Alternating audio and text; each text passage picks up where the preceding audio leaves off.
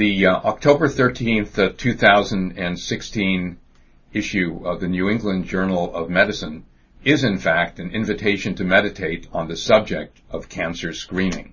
There are three articles that discuss the consequences of cancer screening.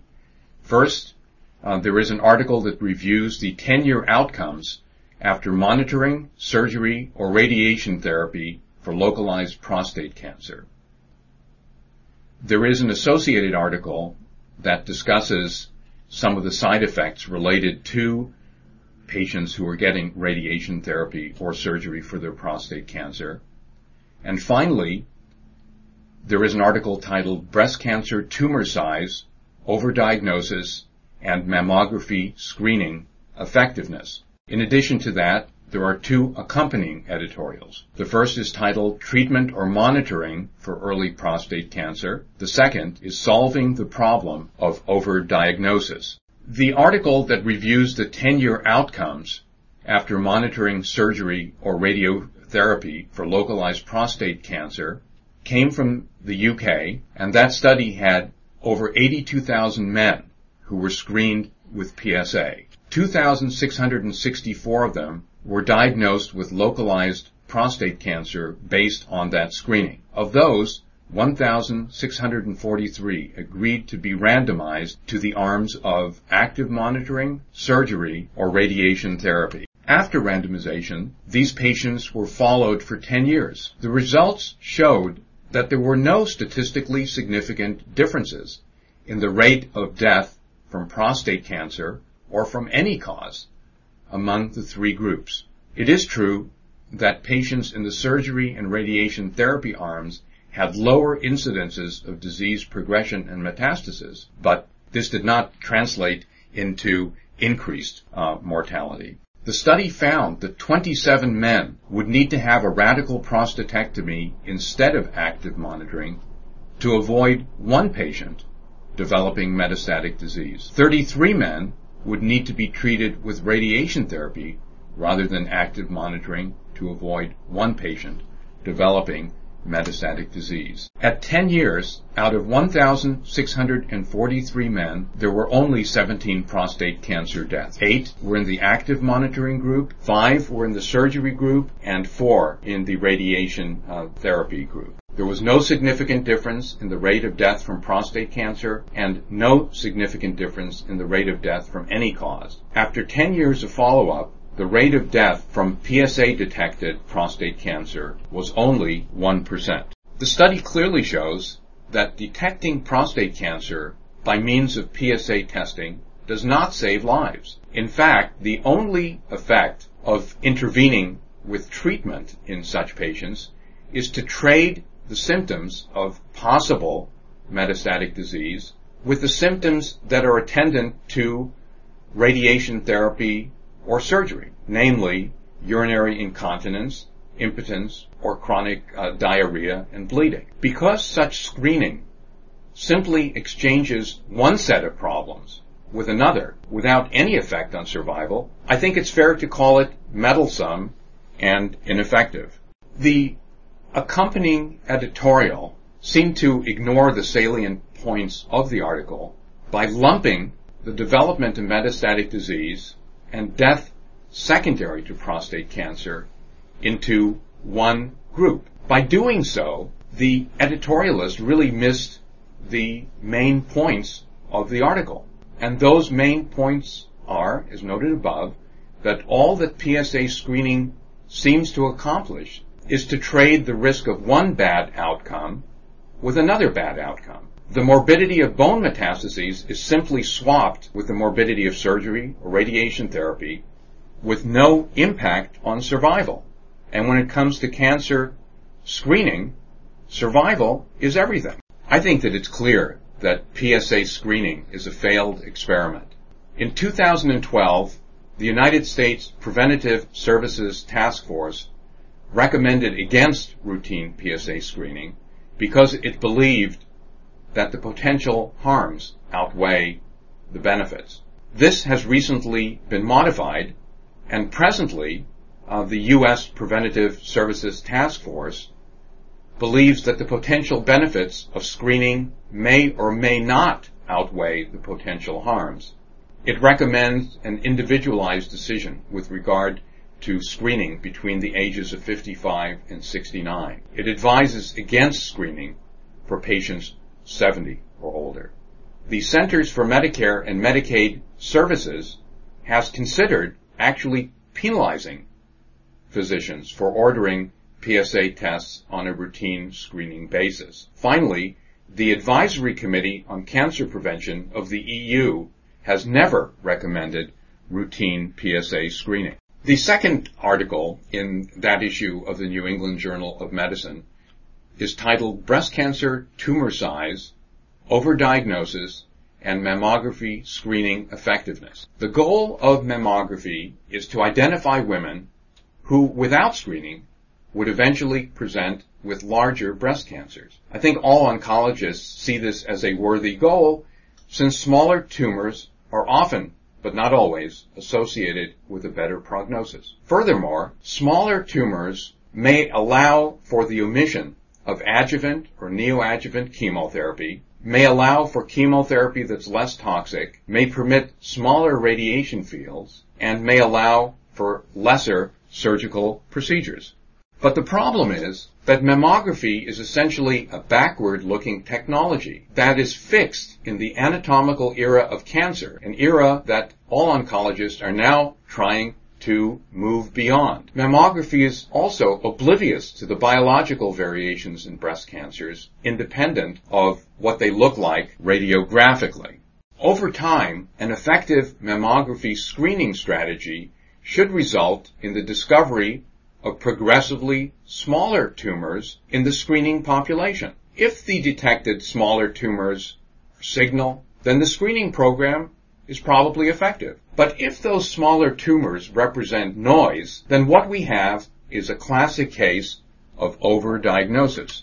I'm just going to read the definition of overdiagnosis from Wikipedia. Overdiagnosis is the diagnosis of, quote, disease, end of quote, that will never cause symptoms or death during a patient's lifetime. Overdiagnosis is a side effect of screening for early forms of disease. Although screening saves lives in some cases, in others it may turn people into patients unnecessarily and may lead to treatments that do no good and perhaps do harm.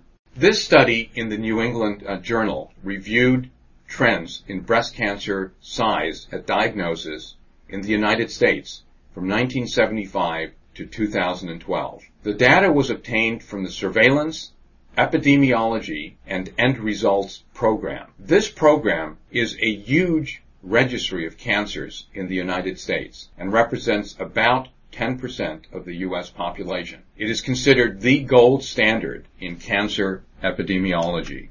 Several things were measured. First of all, the size of tumors detected by mammography over time. Secondly, the ten-year risk of death from breast cancer, first before widespread use of mammography, which were uh, the years nineteen seventy-five through nineteen seventy-nine, and then after widespread mammography. The diagnosis in those cases was made between the years two thousand and two thousand two. There was an analysis of the relative contributions of screening versus improved adjuvant systemic therapy on breast cancer mortality. What the study showed was that for large tumors, the declining cancer death rate was entirely explained by improved adjuvant systemic therapy and had nothing to do with mammography. For smaller tumors, the apparent beneficial effects of screening were actually artifacts, and they were due to three well-known biases. First of all, the bias of overdiagnosis, which we just discussed, the bias known as lead time bias, and finally, length bias. Mammography is effective at identifying small tumors that are not detectable on physical exam. However, mammography has resulted in a marked increase in the detection of small tumors out of proportion to the expected reduction in large tumors over time. Thus, mammography is very good at detecting tumors that would probably never become apparent clinically. This is the definition of overdiagnosis and explains why mammography does not reduce overall mortality. And with regard to overdiagnosis, I just want to uh, briefly mention a bizarre, but I think important anomaly in the data. If you look at the patients from two thousand, the years two thousand to two thousand two, who were found on mammography to have a diagnosis of either carcinoma in situ or invasive cancers less than one centimeter, these patients actually had a ten-year relative survival of greater than one hundred percent. What that means is those women who were found to have small abnormalities on mammography and, and ultimately were found to have either small invasive cancers or ductal carcinoma in situ, those women were actually more likely than age-matched women in the general population to survive ten years. A major problem with regard to mammography is, as I mentioned earlier, it's based on anatomy, and it does not take into consideration the molecular biology of breast cancer. And we know that breast cancers are increasingly classified, prognosticated, and increasingly treated based on their biological properties and markers. Cancers with favorable molecular features have prognoses that are not dependent on size, which undercuts the basic premise of mammography. Proponents of mammography, and that will include patients that criticize this study and many, many other studies like it, continually argue that improved technology impeaches the conclusions of the study. But actually, as resolution and interpretation improve, the problems of overdiagnosis, lead time bias, and length time will just get worse. The way I see it, mammography is therefore in a technological death trap, with better resolution and interpretation only resulting in more women being called back, needless biopsies, and epidemics of pseudo-disease.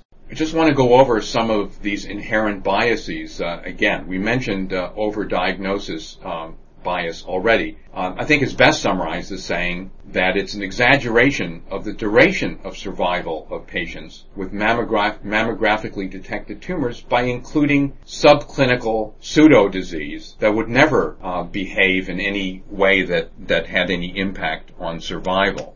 Lead time bias is an exaggeration of the duration of survival caused by an artifact of simply starting the survival clock earlier, by detecting tumors earlier. So it looks like patients are living longer, but actually the natural history of the disease is not affected. The most difficult of these biases to understand is length bias. That's an exaggeration of duration of survival because screening is likelier to pick up slowly growing tumors. That is because faster growing tumors become symptomatic and clinically apparent earlier, thus decreasing the likelihood that they're going to be discovered by mammography itself. Hence, the population of tumors that are found by screening is falsely enriched with indolent disease. In summary, the article argues persuasively that screening mammography does not save lives, but instead it's creating an illusion of doing so by statistical artifacts and by conflation with improved systemic therapy of breast cancer. The accompanying editorial was titled Solving the Problem of Overdiagnosis. Although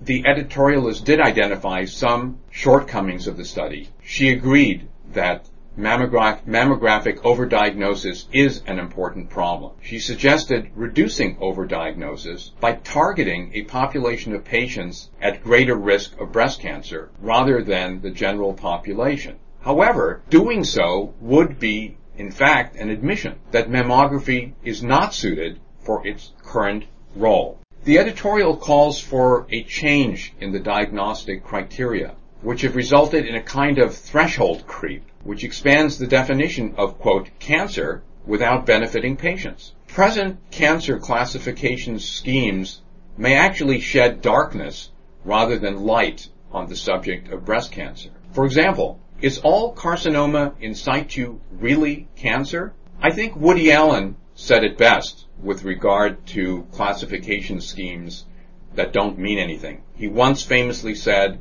"Everything is or is not and Oldsmobile.